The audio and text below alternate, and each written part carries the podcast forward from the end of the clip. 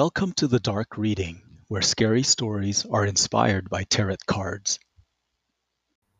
Cold Voice On the banks of the Yukon River, around 150 miles northeast of Fairbanks, a man claws his way from the water onto dry land.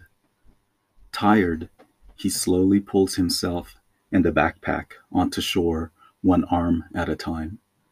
Finally, getting out of the water, he turns, lays with his back on the gravel, and does his best to catch his breath. After resting, he sits up and surveys his surroundings. The river, water low, is mostly flowing but partially iced over in spots. The gravel bed he is on is just a small patch clear of snow. All around him was more snow, trees, hills, mountains, and the cold river. Just minutes earlier, he was paddling downstream in his canoe heading toward home. The old, patched up wooden canoe held his backpack, rifle, and a prize moose, shot and prepared earlier that morning. Because of its size, the moose weighed down the canoe. He was coming back from one of many hunting trips in order to stock up protein for the winter. The moose was indeed a prize, as it had enough meat to last through spring. While paddling, he noticed the water moving faster, being choked by ice on both left and right bank. Then there were rapids up ahead. Not so bad, but worrisome enough given his heavy cargo. He navigated through the rapids and dodged rocks and ice. Then up ahead was a choice small rocks on the left with relatively smooth, shallow water, or a large boulder on the right with fast rapids. He thought that the boulder route, though seemingly more treacherous, would be passable because the water was deep. That's the route he should take. Then a quiet, gravelly sounding voice inside persuaded him to go the other way that it would be safer and that he would navigate the obstacles safely. The water, after all, was smoother on the left. He listened to the voice and headed toward the small rocks and smooth water. In seconds, he reached the small group of rocks. The canoe hull scraped hard against the shallow bottom, making it lurch forward and up. The bow fell back and dipped well below the water line and quickly filled up. He could not recover. The canoe crashed into a submerged rock and smashed in two. Everything in the boat was underwater, except for his backpack, which floated. He grabbed and held onto the backpack to keep his head above the water. Now, on the gravel bed, he stood and looked in the water for any part of the canoe or its cargo. He saw nothing it was all lost. He started to shiver. He opened the backpack and pulled out a set of dry clothes and changed. Warming up and no longer shivering, he was ready to go home. Once there, he can rest, then go back out for another hunting trip. He got his bearings and started the hike back home. He glanced toward the river one last time, hoping to see something from the canoe but as expected, saw nothing. I better get going, he thought. It's going to take me about two hours to trek home, and it's getting late, a few hours before the sun sets. I can't believe everything got lost. Why didn't I go for the boulder? Why did I not trust myself? Why did I listen to that voice? The sky was bright and clear, but he knew that would change. The sun was already low in the sky, but will not remain there long. It would be a long trek through the hills, dense trees, and cold weather. The snow will definitely slow him down. Well into the hike, he thought about home. It was a small timber cabin he built by hand. It wasn't much, but it was his. The property included a food storage shed and an outhouse, He was ready to get home and light a fire in the stove to warm up. Altogether, his homestead was fairly comfortable. But now he has to focus on the hike through the rugged path blanketed by snow. Just hiking. After an hour, he sees a campfire up ahead. It was close to his home, now nearby as it was just on the other side of the hill.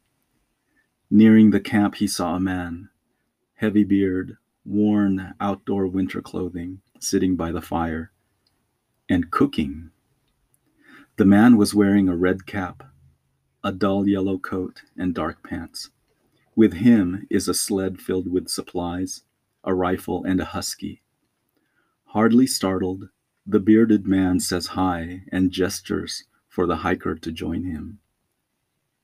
My name is Rex, said the bearded man in a low, raspy voice. I have more than enough food and coffee for us both and I'm looking forward to your company. The hiker sat next to Rex and felt skeptical. I'm Barry. It'll be good to take a breather. Glad you came by, Barry, said Rex. I cooked enough meat for us both, and am glad I can share. I periodically meet someone out here in the wild. Really? questioned Barry. Something about Rex's voice sounded familiar. Surprised by the visitor, he continued, I never see anyone around this area, not since I built my home. How is it that you're here? Rex grabbed plates from his pack and filled them with grilled moose hot off the fire. He handed a plate to Barry, then followed that with coffee. After a few bites, Rex began. I'm just heading north. At least it seems like I've been doing that for ages. Isn't that something? Barry was sure he heard that voice before. He started eating. This is good, said Barry. Thanks again. Rex tossed some rare meat to his dog. The husky sniffed the meat and hesitated, but eventually started to eat. You have a really light pack for hiking around here, said Rex. Shouldn't you have more gear? more stuff. It's a long story, replied Barry, but my home is just over the hill. After a long pause, he continued, I went hunting and caught game, but lost it in the river. It was enough food to last the winter. Now I have to try again. I'm not sure I can do it. Rex nodded his head. I think I can help at least to give you something to think about. He rummaged through his pack and pulled out a deck of cards. Barry recognized the cards and said, I know about that. Tarot cards. They tell the future. To himself, he thought, why would this man have tarot cards? Not quite, said Rex, as he shuffled the cards. They just help guide us, nothing more. Rex spread the cards and had Barry choose one.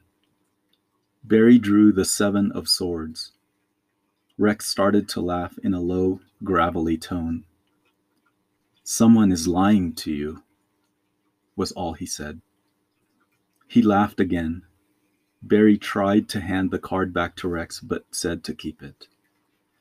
The sun dipped below the hills and mountain. The wind picked up and howled through the trees. Clouds started to gather as well. It's going to snow. Rex continued to laugh. Barry again thought that he recognized Rex's voice. Concerned and suspicious, he got up, dropped the card and unfinished meal, and said he needed to get going before the weather goes to shit. As Barry started to head off, Rex continued to laugh and again repeat, Someone is lying to you. His laughter got louder. Barry felt a little better now that he had a little distance from the campfire. Rex's morbid laughter subsided as it was drowned out by the howling wind. The weather was worse and started to snow. He needed to get home fast. He heard a bark from the husky, but did not turn around. Barry crossed over the hill and headed down the small valley where his house is located. He sees it in the distance and expresses a sigh of relief. But it doesn't look right. He goes to the house. It looks abandoned. Dead trees litter the property, with some fallen timber laying directly onto the roof. The windows are busted out, and the broken front door is laying on the ground about 20 feet away. He ran inside and found the same. Inside looked like it was abandoned years ago, with remnants of furniture, leaves, and trash all over, dust everywhere, and walls and floor decayed. It looks like no one has been here for years. What the hell? Barry said, completely bewildered by what he saw. He ran outside. It was his house, all right. He ran around the house trying to figure out what happened. He tripped and fell face first in the snow. He again heard that low, raspy voice say, Someone is lying to you. It's him. It's him, Barry realized. The voice he heard earlier today on the river was Rex's. He remembered. The voice lied to him and told him to go left, causing the canoe to crash and sink in the water. That bastard. He lied to me. Pissed, Barry gets up and heads back over the hill toward the campsite. It was a hard push given the blustering wind and heavy snow. He got back to the campsite. Rex and his husky were gone. The campfire had just been put out and was still smoking. He looked around, cold, angry, and scared, and started to cry. He sat on the log next to the snuffed out fire and saw the tarot card he had dropped. He picked it up and looked.